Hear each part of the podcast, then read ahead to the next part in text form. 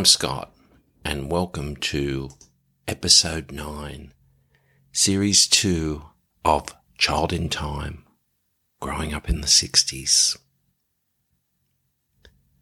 This time, we're going to be talking about all things space. Before I start, can I ask you, can you name the planets in order from the closest to the Sun to the furthest? If not, this is an easy way to remember.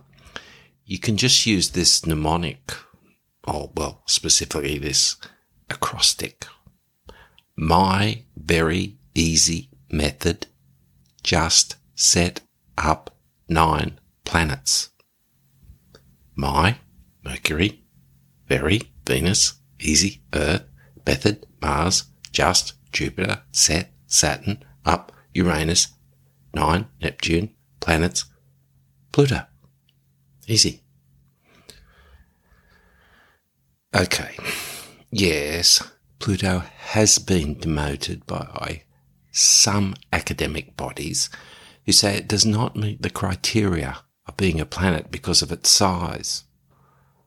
Personally, and not just for the sake of our acrostic, I think it should be called a planet. Leave Pluto alone. It's way out there in space, poor little guy. Okay. Space travel and the space race. And a race it was.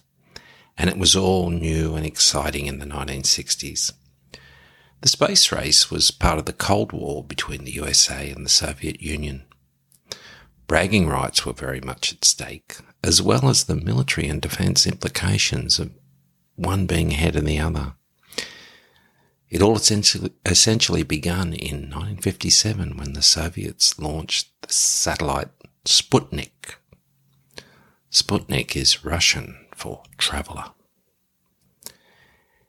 Sputnik was the first man-made object to be placed in the Earth's orbit. In 1958, the USA launched Explorer 1 and the space race was well and truly on. In April 1961, the Russian cosmonaut Yuri Gagarin became the first person to orbit the Earth.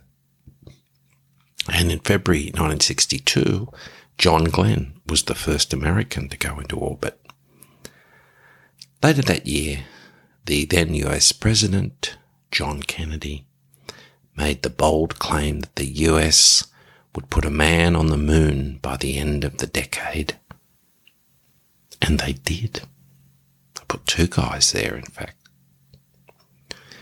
The space program gained momentum as the 60s progressed, with new technology preceding spacewalks, communication satellites, and sending out unmanned probes to other parts of the solar system.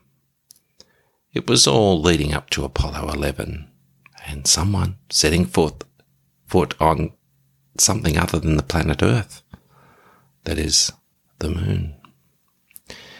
You may or may not know that Neil Armstrong blew his lines when he took that historic last step from the ladder onto the lunar surface. He said, That's one small step for man, one giant leap for mankind. He meant to say, that's one small step for a man, one giant leap for mankind. Although maybe we could forgive him for being a wee bit nervous. While the greater majority of those who listen to this podcast are not current or former astronauts or cosmonauts, uh, if you are, welcome. Every one of us has had the space programs of the 1960s positively impact our lives.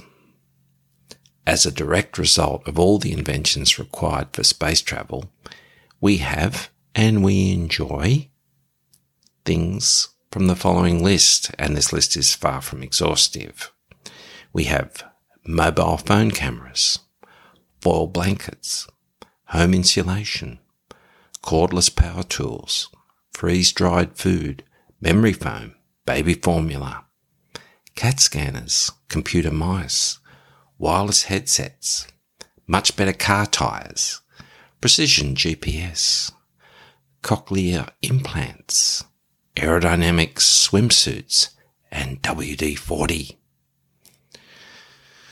Now, as a child in the 1960s, about the only direct impact I got from all the innovation was eating what was really a forerunner of energy bars.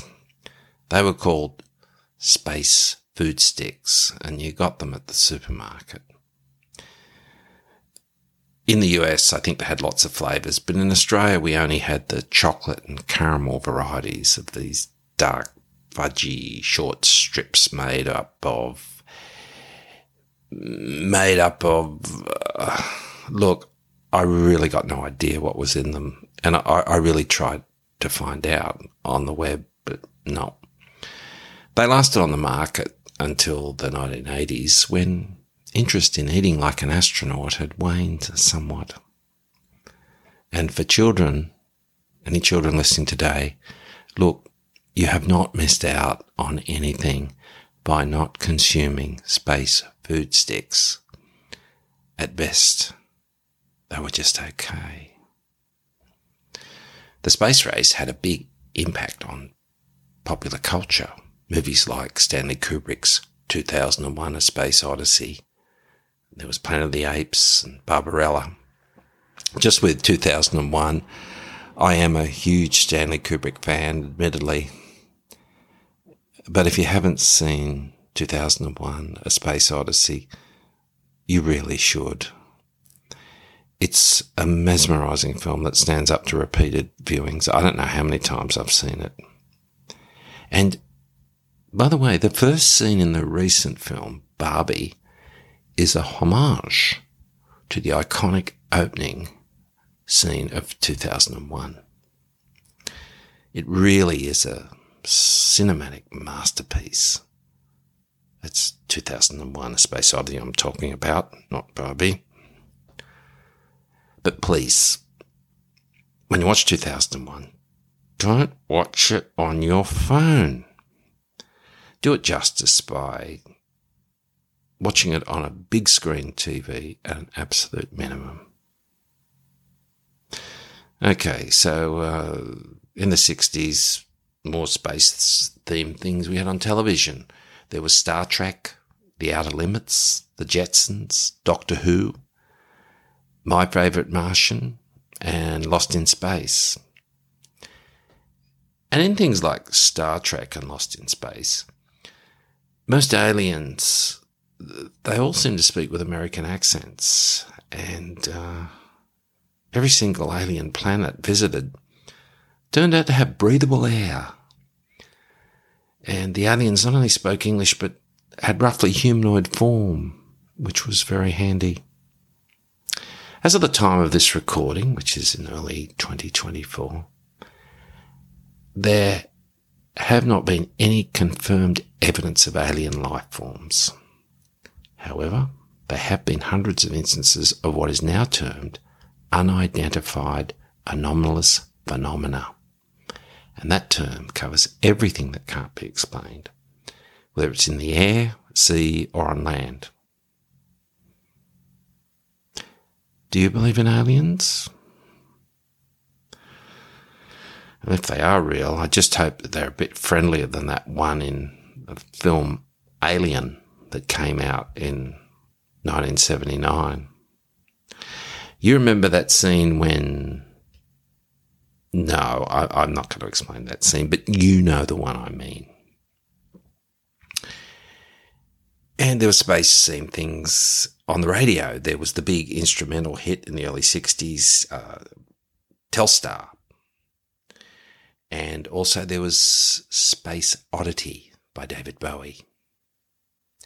Yes, it was a hit in the USA in 1972, but it was released in 1969.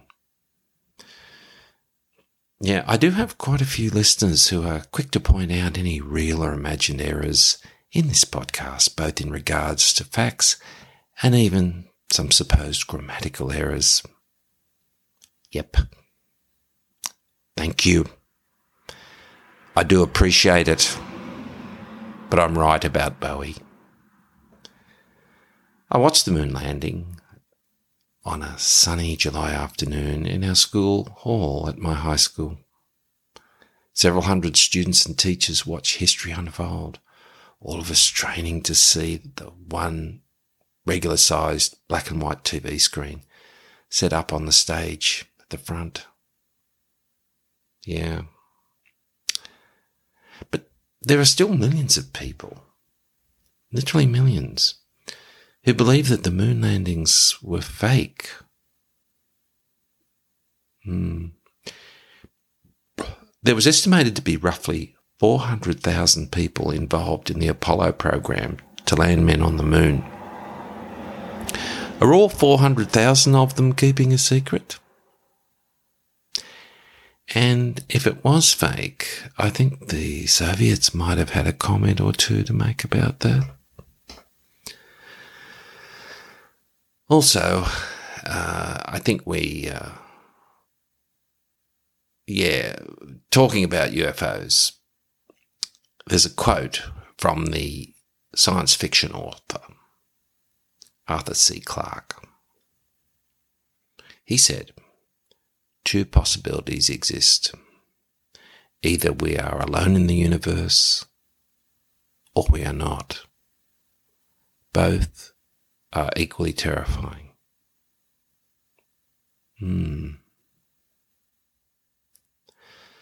Some years ago, I was at the Kennedy Space Center in Florida. It's a fascinating way to spend a day.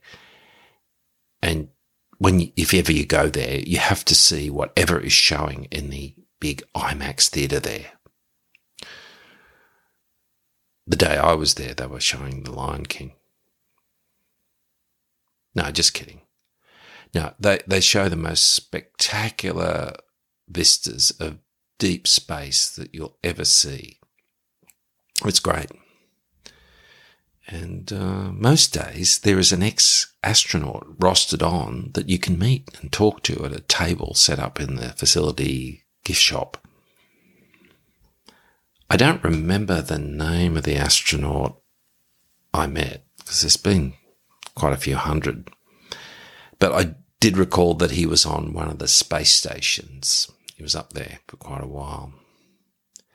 I asked him a question. I said, Sir, I have read that when up in space, where one has the unearthly privilege of seeing the planet from space in all its green and blue glory, where there are no borders to see, no countries in different colours, just a beautiful, fertile planet it's reported that this can change a person's perspective entirely about the world and how we're all on this spinning globe together and that we should all just get along. I was wondering, sir, when you were up there, did you have any profound insights or experiences? He thought for a moment and then replied, Nah. Thanks for listening. The final episode in this current series will again be a question and answer episode. So please keep those questions coming in about anything at all, and I'll answer them when we talk next time. Bye.